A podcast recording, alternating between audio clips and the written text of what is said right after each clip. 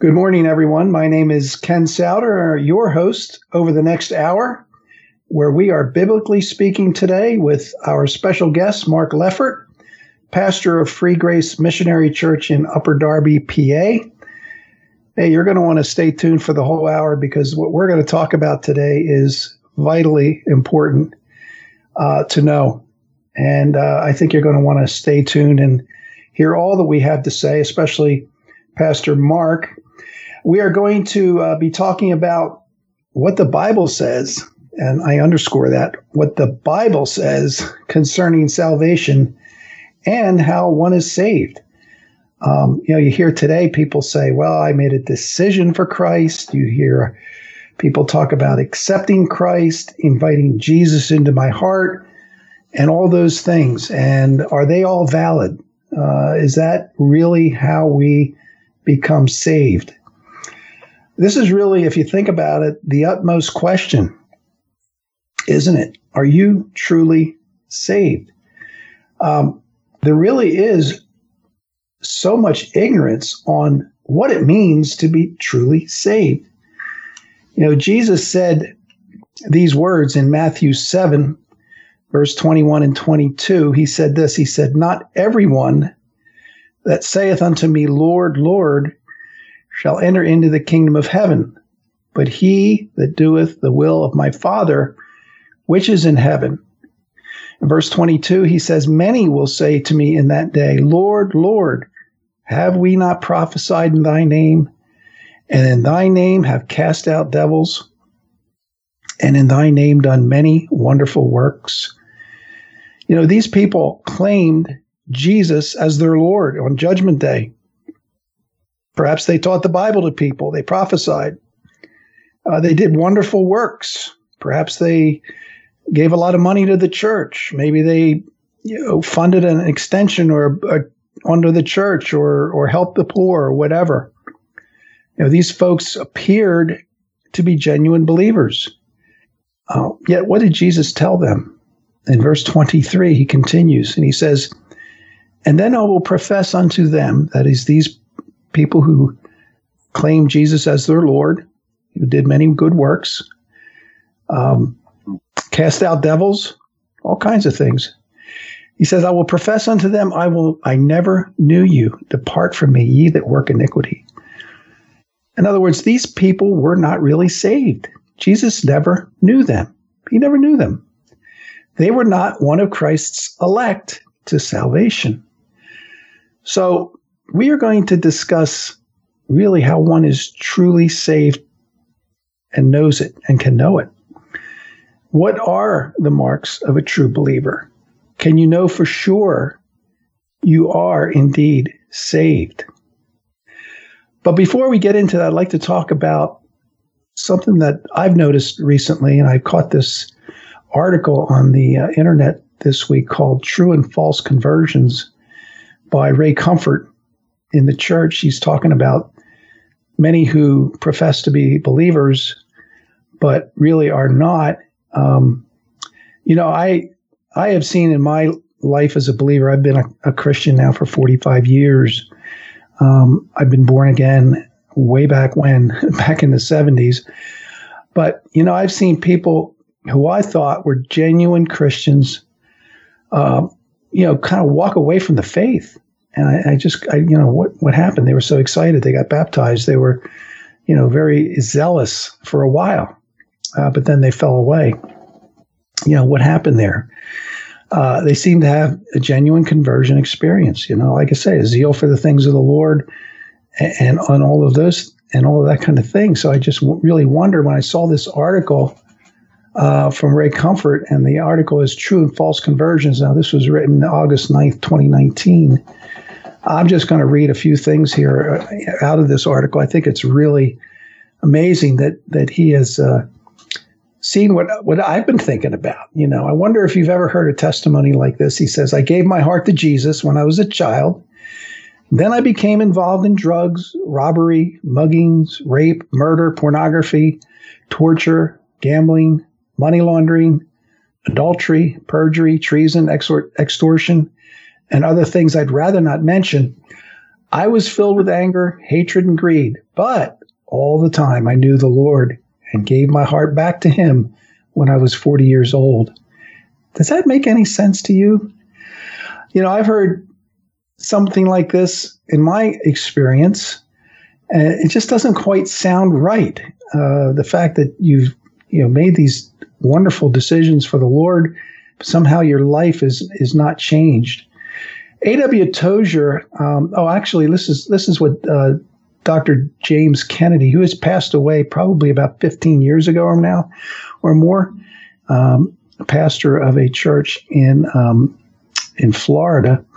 He said that in his experience, he says the vast majority of people who are members of churches in America today are not Christians. Can you get that? The vast majority of people who are members of churches in America today are not Christians. A.W. Tozer, he's also probably in heaven at this point. I don't know for sure, but he says it is my opinion that tens of thousands, if not millions, have been brought into some kind of religious experience by accepting Christ and they have never been saved. And as I said before, I warned that Jesus warned about this in Matthew 7 22 and 23. Um, the Bible says this let everyone who names the name of Christ depart from iniquity. That means change direction and you know walk away from sin. The Bible also says if any man is in Christ, he's a new creature. Old things have passed away and all things become new. So this is what we want to talk about in this first half hour or so is what about these false conversions in the church? You know, I used to always think the parable of the uh, sower, and I would talk about the wheat and the tares growing up together, and and uh, you know all that. And I thought, well, those the tares were out in the world, right? They they they were the tares, the ones that are outside the church. But really, as I I think about it more, the tares are in the church too. Is it? Are they not? Um, it's just uh, something that really should be addressed today, and that's why I like what my guest today has been working on in his sermons down at his church, the Free Grace Pres- Missionary Bible Church in Upper Darby, PA. And his name is Pastor Mark Leffert. Mark, are you there? Yes, I'm here, Ken. Good to be with you tonight. Well, thank you for being here uh, tonight. Mark is a seminary graduate. Maybe you can tell us a little bit about your background. Um, well, I actually went to Maryland Bible College and Seminary, which is in Baltimore, Maryland, and uh, graduated from there in 2002. But most of my uh, ministry work has been in evangelism. Um, I, I, ran a, a, a, kind of like a parachurch organization, um, I guess you could say, called um, Pray and Go Gospel Proclamation Ministry, and did uh, do evangelism training in different churches and itinerant preaching and uh, missions. Uh, I've been to uh, four different countries and uh, teaching uh, people how to share the gospel has been uh, what most of my ministry um, has been spent on doing. But just two years ago, um, in God's providence, I wasn't necessarily planning to plant a church. And I know it's the most difficult thing you can do. The Lord uh, led us to plant the church in Upper Darby under um, the um, we're, we're um, under the church called Reformation Bible Church, so uh, in Darlington, Maryland. But uh, what a blessing it's been the, the, work in Upper Darby, and to what what a um, great responsibility to be an under shepherd uh, under Christ. Mm.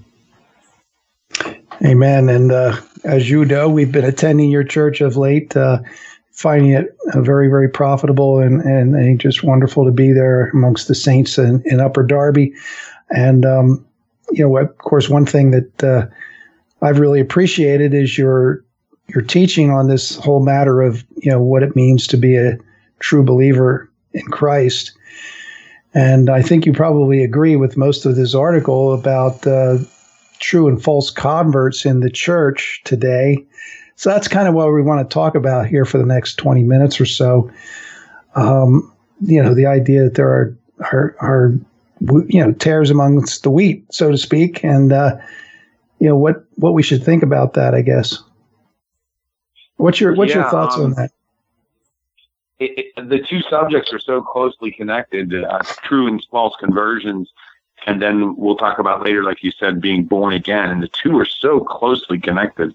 Yes. Um, I think of uh, Jonathan Edwards that after 23 years of preaching in Northampton, Massachusetts, um, he said that he believed that the majority of those that were in his church were yet unconverted. Wow, imagine that being under uh, Jonathan Edwards preaching for 23 years, and yet there were still many there uh, that were unconverted, even in the midst of a revival that happened uh, several years before he had left there. And it, it shows us that salvation, um, sadly, has been reduced uh, to something that has become uh, meaningless. And it, I had the same experience that you mentioned earlier that uh, that Ray Comfort mentioned in his um, satire there, uh, how he talked about, you know, how people get saved when they're young. Uh, and it was satirical because then he said, you know, I, I, I was a, I was a drunkard, a fornicator, and things I'd rather not mention. And then later I rededicated my heart to Christ. And actually that happened to me in, um, in my youth. I accepted Christ, as we say, and then um, fell into terrible sin. And then in my 20s, I knew something was wrong. And yet, uh, when I went back to the church and I explained to them my dilemma, they said, well, you, you accepted Christ. You're okay. You're saved. You just need to grow. And, I said, well, I don't know something. And even though I didn't really understand the theology behind it, I knew that there was something wrong with that. I knew that there was something missing and I was not uh, truly converted. Well, it took about three years. A little after that, the Lord put me through um, some very trying times, and I was flat on my face for a couple years, crying out to the Lord. And then, when I was 29, He He truly converted me. He brought me into the kingdom, and my life changed. Praise His holy name. And so that is, um, but, but like we said earlier, sadly, the, the problem is, is that many are, are being deceived and they make these professions in their youth as I did. And many of them never come out of it. And I think the problem, if you, in Matthew 23, isn't it shocking that Christ says in verse number 15. Let me let me read you that scripture text. He's speaking of to the Pharisees and uh, rebuking them so sharply. In verse 15, he says, "Woe unto you, scribes and Pharisees, hypocrites! For ye compass sea and land to make one proselyte, and when he is made, ye make him twofold more the child of hell than yourselves." and and sadly, I I think that's true of many preachers today, and and, and I don't say that to be uh, overly judgmental, but I say it because I believe it's true that the the church that I used to be a part of that um, promoted this type of um, decision that now if you just pray the prayer, you know, pray the sinner's prayer and and raise your hand at the church service then that that's how you confirm or qualify the fact that you're saved. Well, the the last time I was there, um, the the pastor prayed with everybody to receive Jesus or whoever wanted to at the end of the sermon, just like I heard a thousand times, and four people raised their hands to accept Christ, as they say, and then it hit me like a brick that fell on my head that all of these people in this room that had done that before are now their false conversions are being confirmed every time they do that altar call. So every time they do that altar call, they're telling everybody, which at that time that church was probably about 900 or a thousand people sitting in that chapel. And every time they do that, they're confirming everybody's salvation. There can be adulterers and who knows, all kinds of people and they're living in terrible sin. But yet, if they accepted Jesus and raised their hand and prayed prayer, the the preacher is confirming them over and over again, and it is tragic. I believe that it is the problem in our country. I'm, I'm talking morally, politically, religiously. I think over the last 120 or 130 years in America, that the, the great problem, every other problem that we have as a country stems from the problem of false converts, of the church being filled with people that are not truly born again. Mm. And that happening because of false preachers, because of these men who stand behind these pulpits and fill their churches with uh, false converts and how sad it is and how much damage it has done. And what it has done is it's caused all forms of worldliness and sin to be accepted in the church. And when worldliness and sin is accepted in the church, then the world is always about two or three steps, you know, in front of the church, right? If the church is yeah. worldly and sinful, then the, the world's going to be that much more sinful, right? Yeah. And so um, when you have false converts, it leads to all kinds of gross sin, and then and then the whole entire culture breaks down because the church has lost its salt and is no longer able to preserve the nations. I certainly agree with everything you said, and I think it's very interesting that you point out it is the root of all of our problems. I couldn't agree more. Um, my only question is, you know, what? How did this happen? Is it some fault in the way the church is put together, where pastors are on a payroll and sort of on a career path, or what? What is your thinking as to how uh, this came about? Yeah, well, if you study church history, it's it's been a problem actually right from the beginning.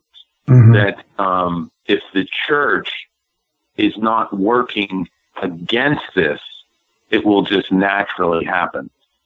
In other words, you have a, a, a church that has just been birthed or planted, and the gospel's being preached, and people are on fire for Christ, and and they get truly born again, and and that church is willing to defend the gospel and to define the gospel, which is so important uh, to define the gospel and define how it works, which we'll get into when we talk about being born again. Mm-hmm. And it, but then it only takes one generation in that the virulent uh, defense of the gospel that was in the former generation becomes uh, lessened.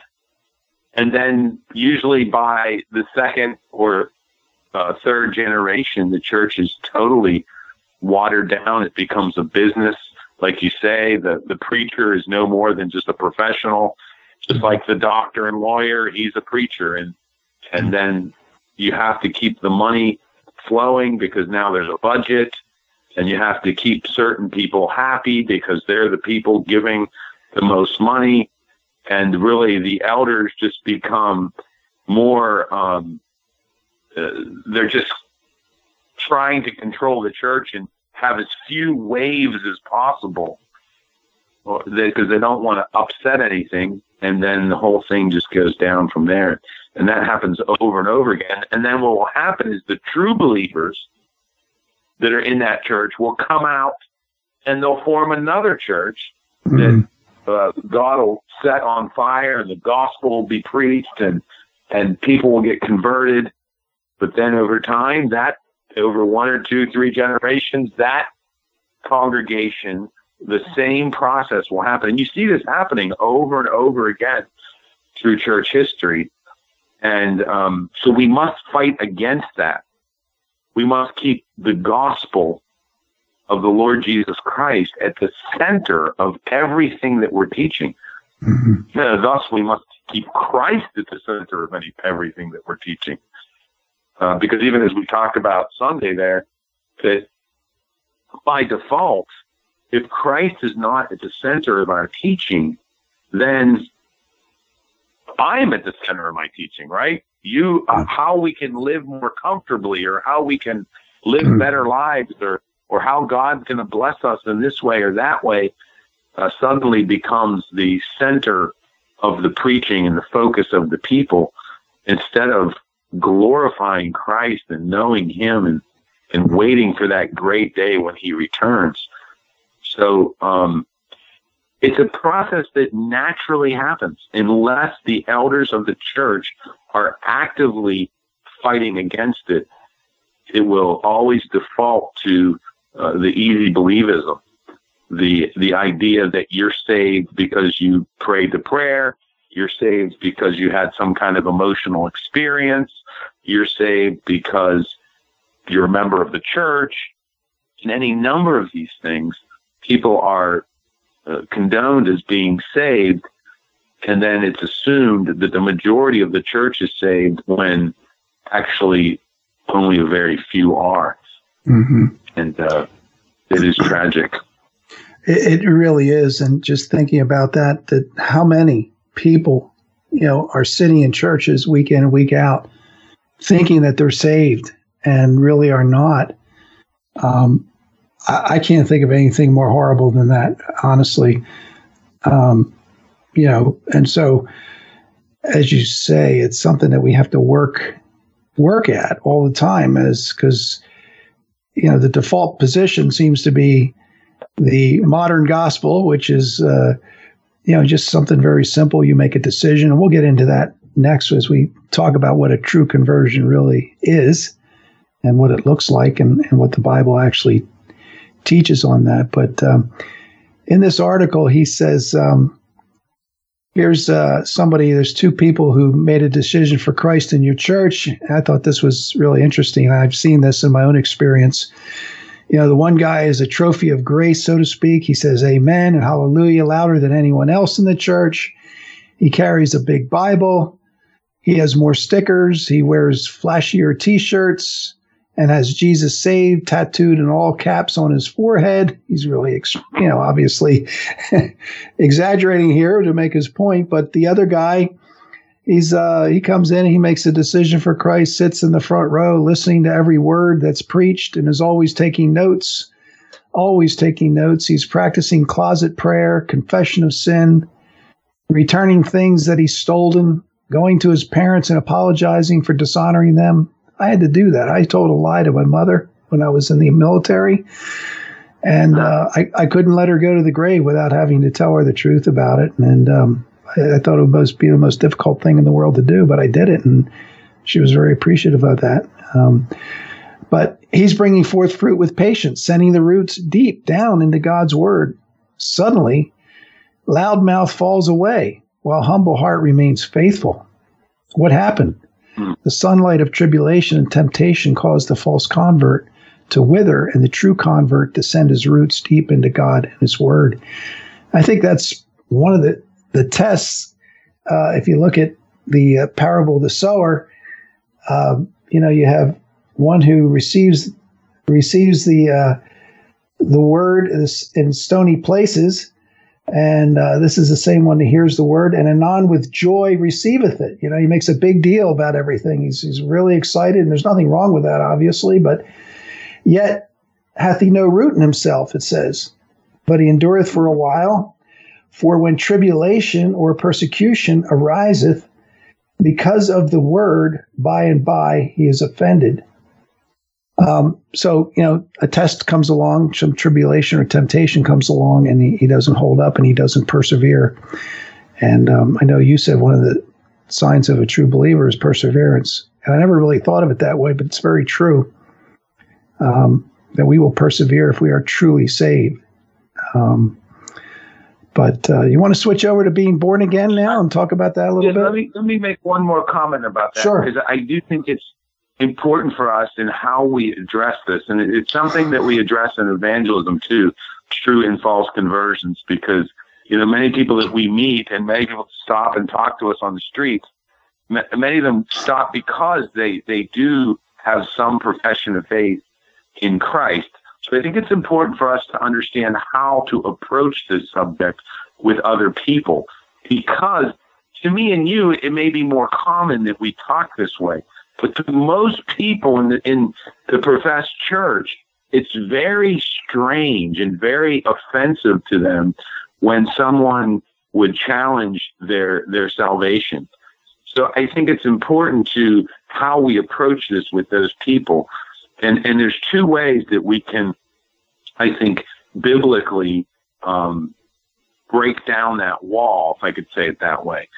And one is that we that we use the scripture. You know, we say, you know, First Corinthians thirteen five, and show them on the street I'll actually show them the scripture text. There it says, "Examine yourselves."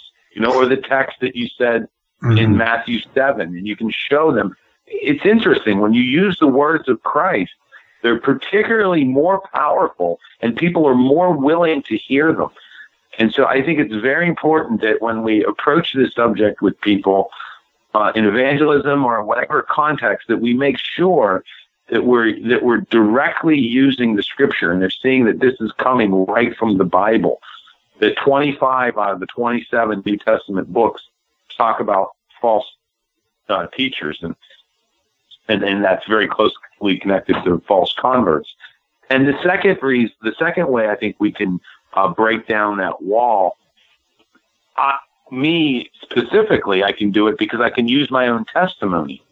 I can say to them, "Look, you know, this is what happened to me. That I was a false convert, and God." Mm, This is how God saved me, as I gave my testimony a few minutes ago. yes. So I do think it's uh, important that we also um, examine and and uh, purposely, deliberately handle this in a way where people um, can hear it, and we know it's the Spirit of God that has to do the work in them. At the same time, it is our responsibility to, to handle the Scripture um, properly. You know, as it says in um, Second Timothy two 24 there that the servant of the Lord must not strive, but be gentle unto all men, apt to teach, patient, in meekness, instructing those that oppose themselves, if God peradventure will give them repentance to the Mhm. acknowledgement of the truth. Mm, There it says, with patience and meekness and gentleness, we are to handle those that are outside of the church, he's saying there. So those that are unconverted. So I do think it's important to how we handle this subject. It has to be with care and uh, and with a personal testimony and making sure that people um, know this is what the scripture is saying. amen. And uh, I think that's important. Amen. Amen. Couldn't agree more, brother. Um, good, good stuff. Good stuff for sure. Um, I uh, recently, and you know, I was down with you and a few others, your brother and your father, and so forth, down uh, witnessing in uh, Upper Darby there the uh, train station, and had the opportunity to to uh, speak with a, a fellow about his uh, his you know, relationship to God and, and, and so forth. And uh, I, I didn't really know how to approach it, but I, I do remember that the scriptures teach that, you know, unless a man be born again, he will not see, cannot see the kingdom of God. And so I uh, had a conversation with him about that, being born again. And um, it was it was pretty interesting. He was uh, he was asking some good questions and and and uh, which made me think about you know this this doctrine of being born again and regeneration and so forth. And so I guess I would like to kind of get into that right now. And maybe I'll just read a few verses here where that is particularly found. I think it's also found in Peter the word born again I found I think it's found twice in the King James Bible one in John and one in Peter if I'm not mistaken But uh, mm-hmm. Jesus uh, has a conversation with a very religious man, and he's a Pharisee, and uh, his name was Nicodemus. Says he was a ruler of the Jews, and so he was a very high official in the Jewish religion of the day. He comes to Jesus by night, and uh, he says unto him, Rabbi, we know that thou art a teacher come from God, for no man can do these miracles that thou doest except God be with him. So certainly people were taking notice of the miracles that Jesus was performing, and there was many miracles and many things he's done, much more than are even written in the scriptures. We're told. So it definitely was a uh, attraction, and as a religious person, especially, he wanted to know more. Jesus answered and said unto him, that is Nicodemus, Verily, verily, I say unto thee, except a man be born again, he cannot see the kingdom of God. Of course, Nicodemus saith unto him, How can a man be born when he is old? Can he enter into this? Can he enter the second time into his mother's womb and be born? That would be a logical question. Uh, how do I do this? How does this come about? Do I go back into my mother's womb? Well, Jesus answers and says, Verily, verily, or truly, truly, I say unto thee, except a man be born of water and of the Spirit, he cannot enter the kingdom of God. That which is born of flesh is flesh, that which is born of spirit is spirit. Marvel not that I say unto thee, ye must be born again. Um, so, yeah, I think I'll stop right there. Um, that is an account which I find just fascinating. Here's a religious man coming to Jesus, and Jesus tells him that he needs to be born again. He didn't tell him that he was needed to be a little bit better or try a little harder or be, you know, whatever. But so, you know, I want to get into this this thing of being born again. I know years ago it used to be very popular to be talking about born again. I guess when Chuck Colson, who is deceased now, wrote a book called Born Again, it was very popular. But I haven't heard much of that recently, and I think it's a shame. I think it's a very important doctrine, and um, this whole idea of regeneration. It really does tie into what we were talking about before. Yeah. Yeah. So. Uh, Nicodemus, right? Yeah. Um, so did you want to say? no. Say something else? No, no. Here, here, we have Nicodemus, who is, um, you know, a Pharisee, had a large portion of the Old Testament memorized, as as many of the Pharisees did, and was, you know, the most one of the most learned men in the whole country in terms of the scripture, the scripture that they had to that point. And here he comes to Christ. He he's saying that he he's saying that Christ's miracles were authentic. He's coming to Christ saying that his teaching is true. He's coming to the Lord calling him rabbi, master. And yet Christ again. I think those first two verses give us insight to the neglect of this doctrine.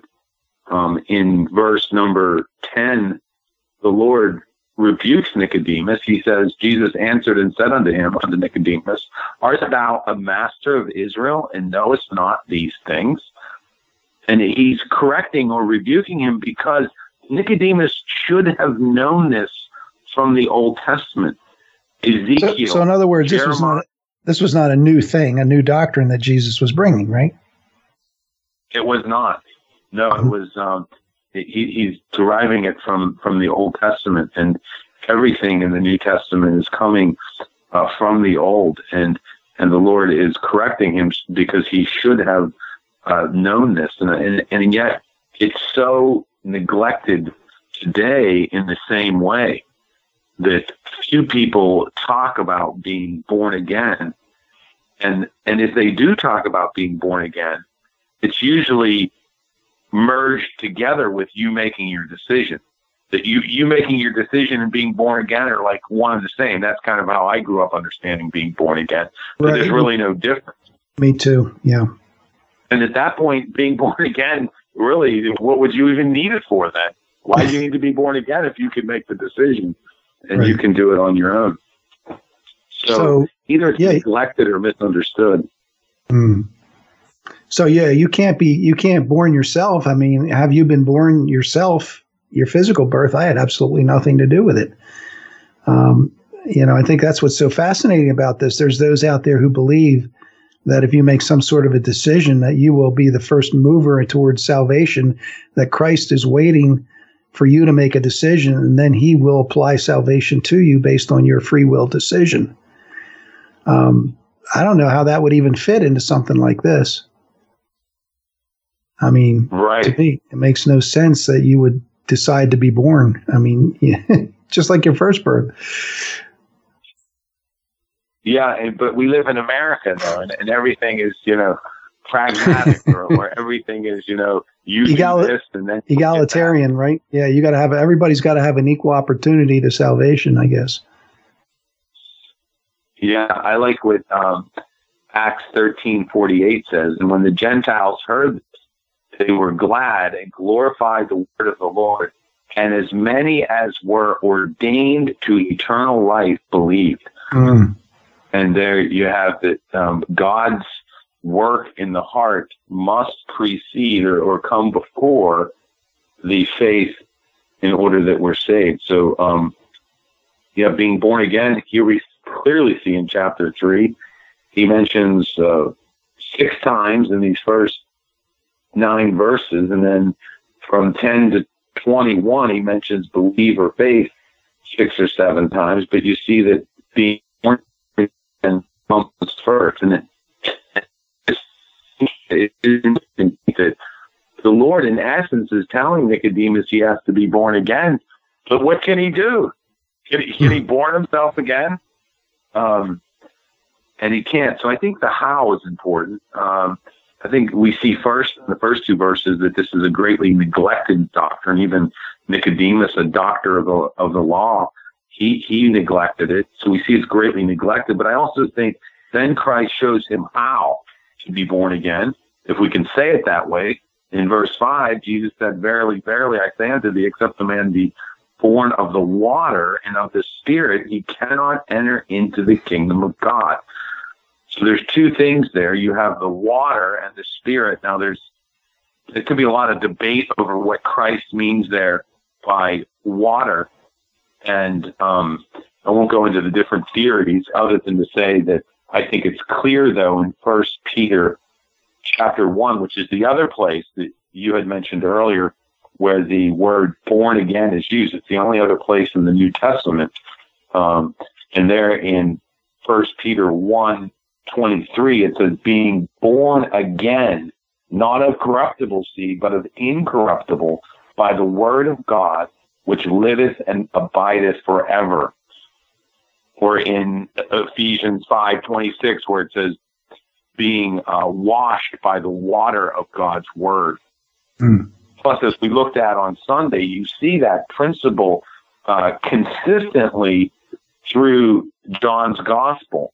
As you see these two different groups of people that are following Christ, that you have the true disciples are following Christ, which are the smaller group, but then you have this larger group of people following Christ.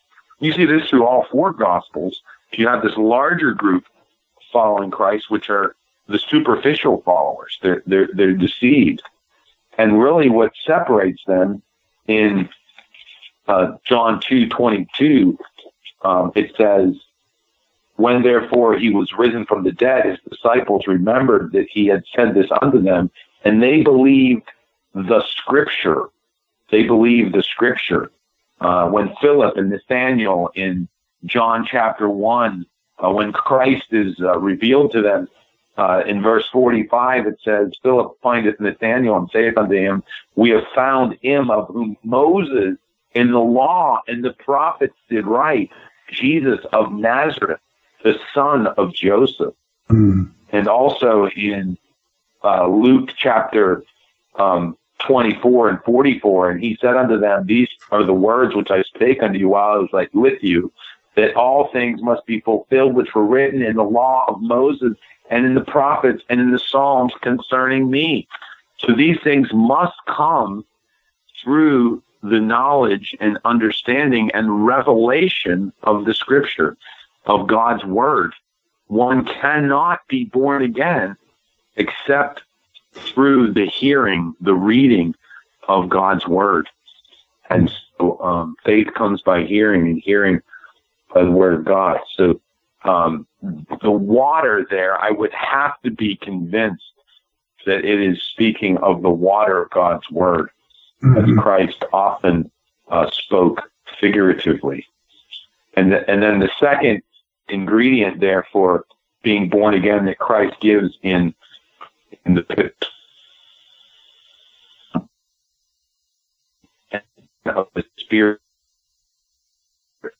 Verse number uh, eight defines that for us. The wind blows where it listeth, and thou hearest the sound thereof, but canst not tell whence it comes and whither it goeth.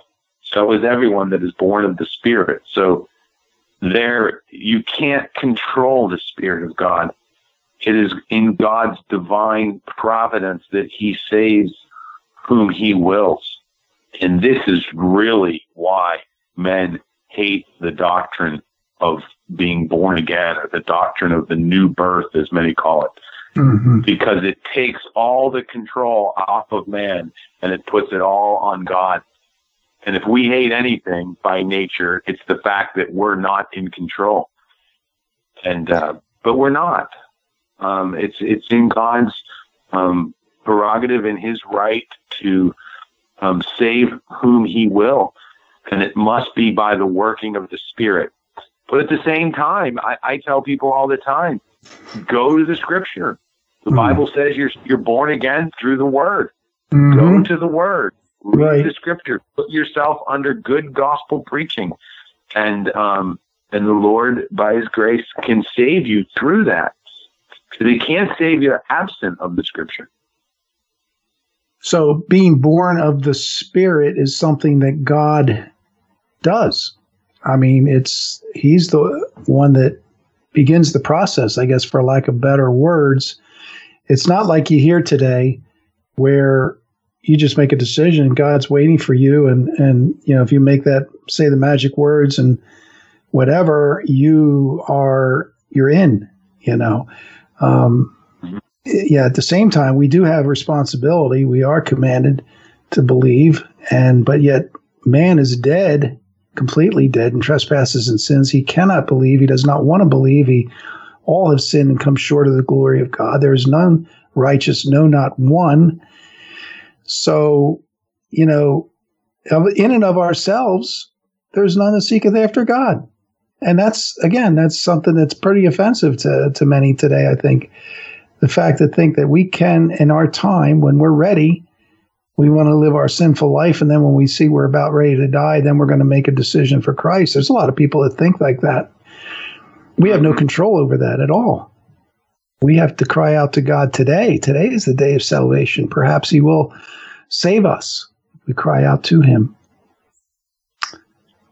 You, you touched on something there just for one second that's very important, and it's the problem is that men won't come to Christ. They can't come to Christ unless the Spirit moves because they won't come to Christ. It's it's a the the will is the slave to the emotions.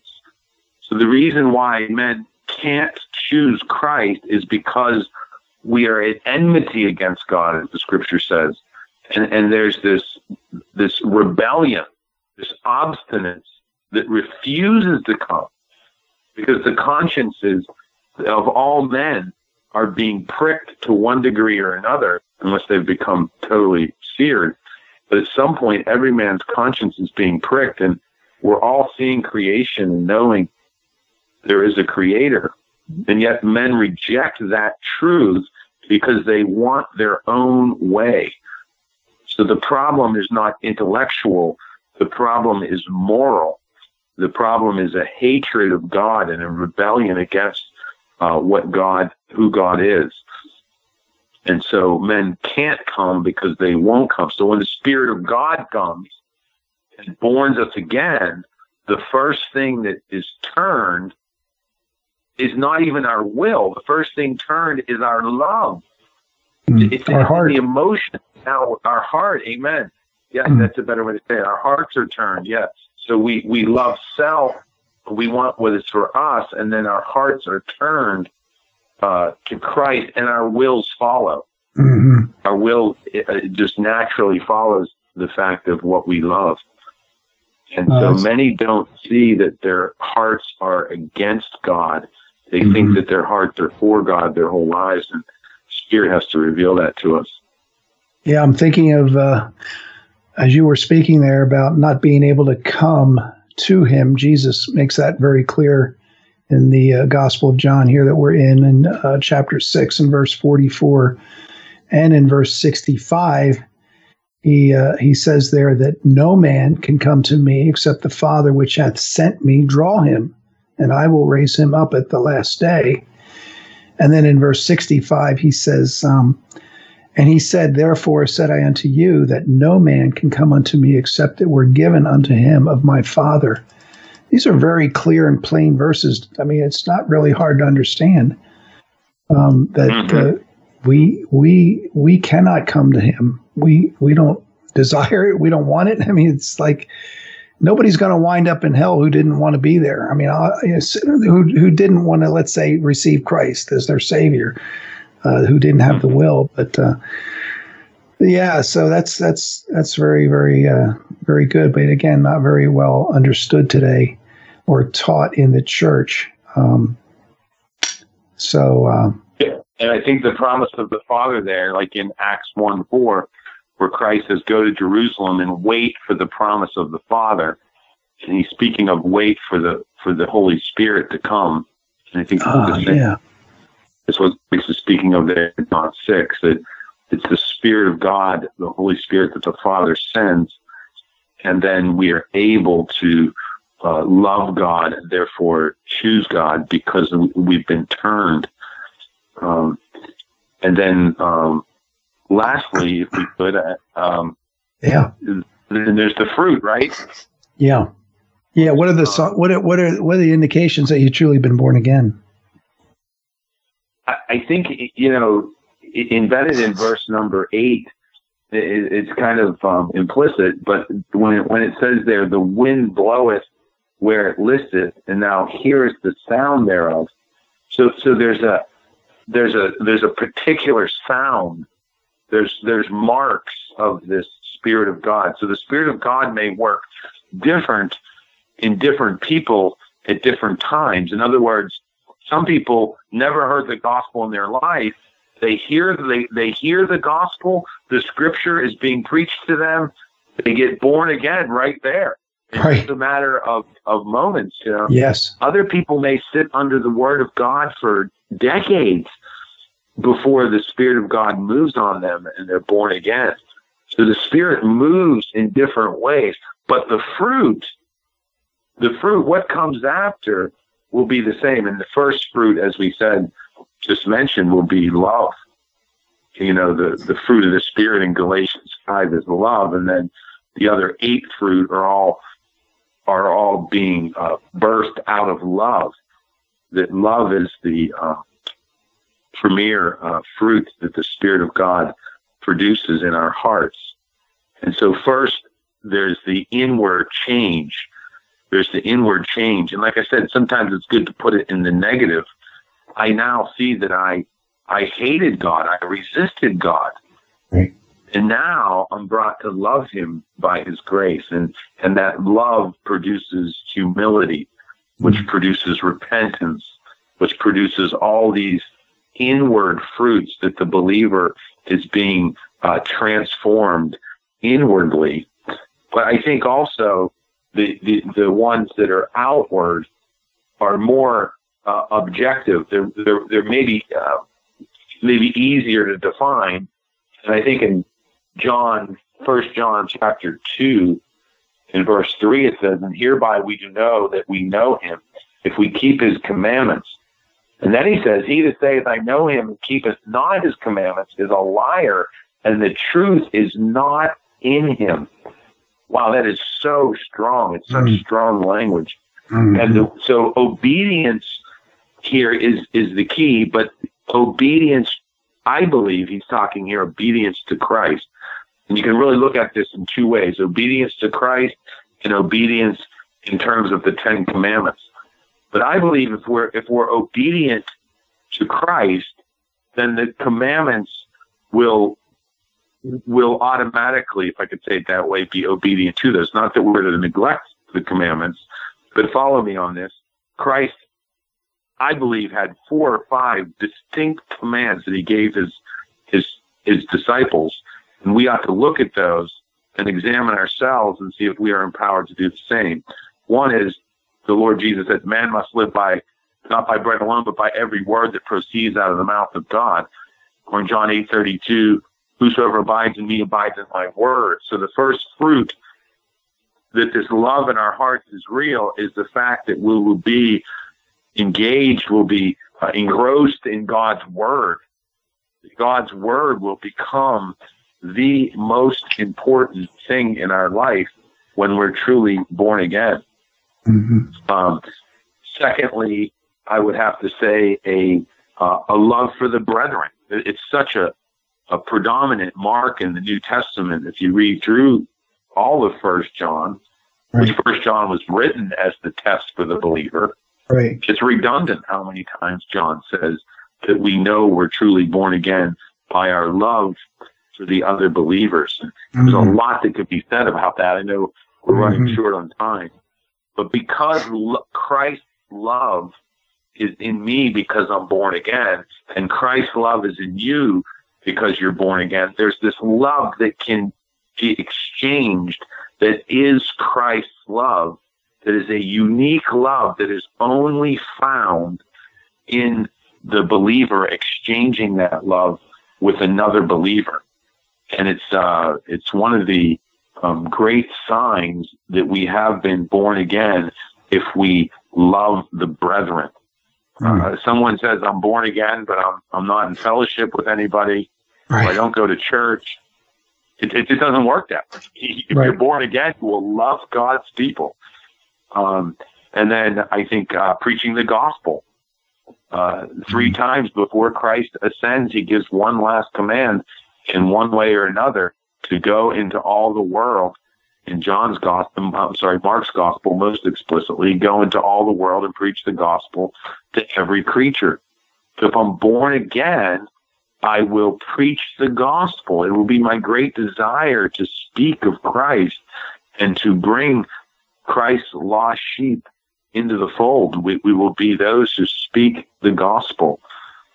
And um, these, uh, and, and lastly, there's others, but for time's sake, is is prayer. Christ said, "Man, ought always to pray and not faint."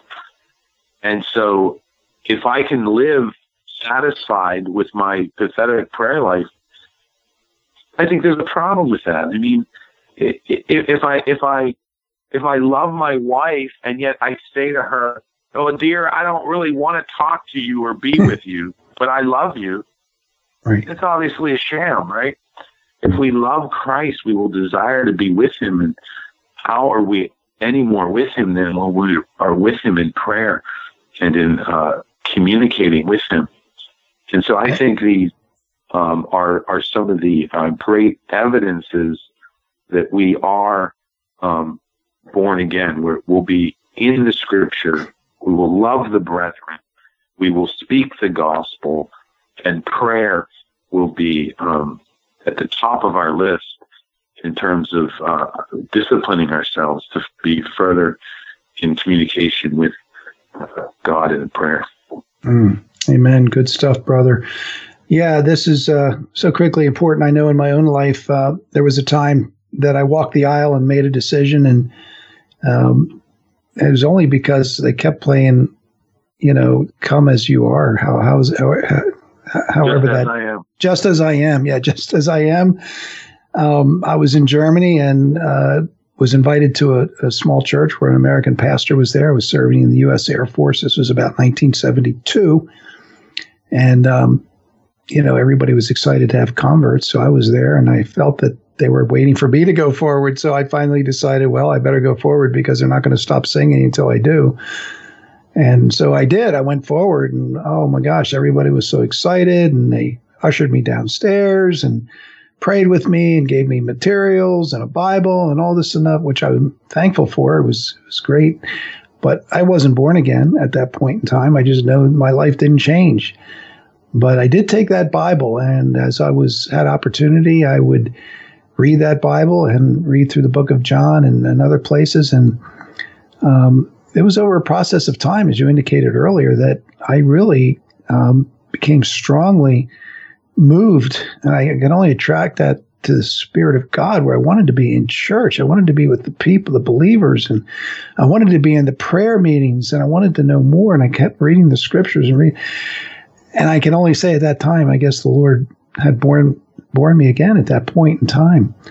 So uh, I had that that experience my own self, and that's why I know that this is a true doctrine because it was nothing that I sought out. Really, I mean, it was God working in me and drawing me to Him in such a powerful way that my life has never changed. I've never gone back, um, which is a supernatural thing for sure.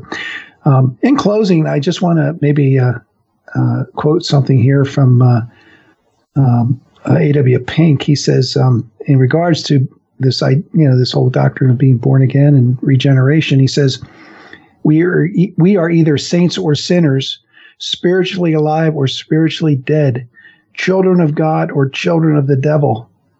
In view of this solemn fact, how momentous is the question Have I been born again? If not, and you die in your present state, you will wish you had never been born at all. Um, that's pretty strong, wow. pretty powerful there. Maybe as we close out, brother, maybe you could uh, close in a word of prayer and uh, pray for those who might be listening today who have never heard this before and are maybe a little more concerned about their own uh, state and thinking that they were saved and perhaps they're not. Uh, it would be our greatest joy to be able to lead them um, in the right ways here. So, uh, would you close out in prayer and then maybe before you do that, um, tell us where your church is in case anybody would like to visit?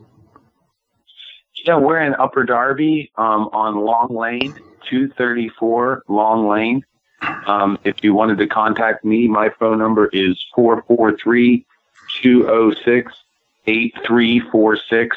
That's the best way to contact me 443 206 8346.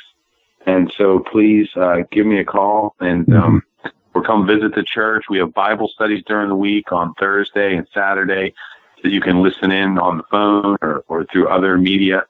And so please um, contact me, and uh, mm-hmm. I'd love to talk to you, and meet you. Do you mind closing us out in a word of prayer as we end our program today? Oh, not at all. Let's pray. Thank you. Holy Father in heaven, what a great privilege we have to approach you that the Lord Jesus Christ shed his blood on the cross in order that we would be reconciled to you. What a glory. What a glorious thing. I praise your name. Please work today in the hearts of those that are listening, God. If there's those that are being convicted, I pray that you would work, oh God, mightily in hearts. Bring salvation that people would be truly born again. And I pray, Lord, that they would contact us and know, Lord, that you'd raise up true preachers all over our nation that are preaching this message. We pray these things in Jesus' holy name. Amen. Amen. And thank you again, Brother Mark, for coming on the radio program today. Uh, we are so thankful for that. And again, my name is Ken Souter, and the program is called Biblically Speaking. We're here every other week, Wednesday morning. Would you please join in more as we talk about things that are really important? And we are working for your liberty and things that matter here on WFYL 1180 AM. So until next time, God bless.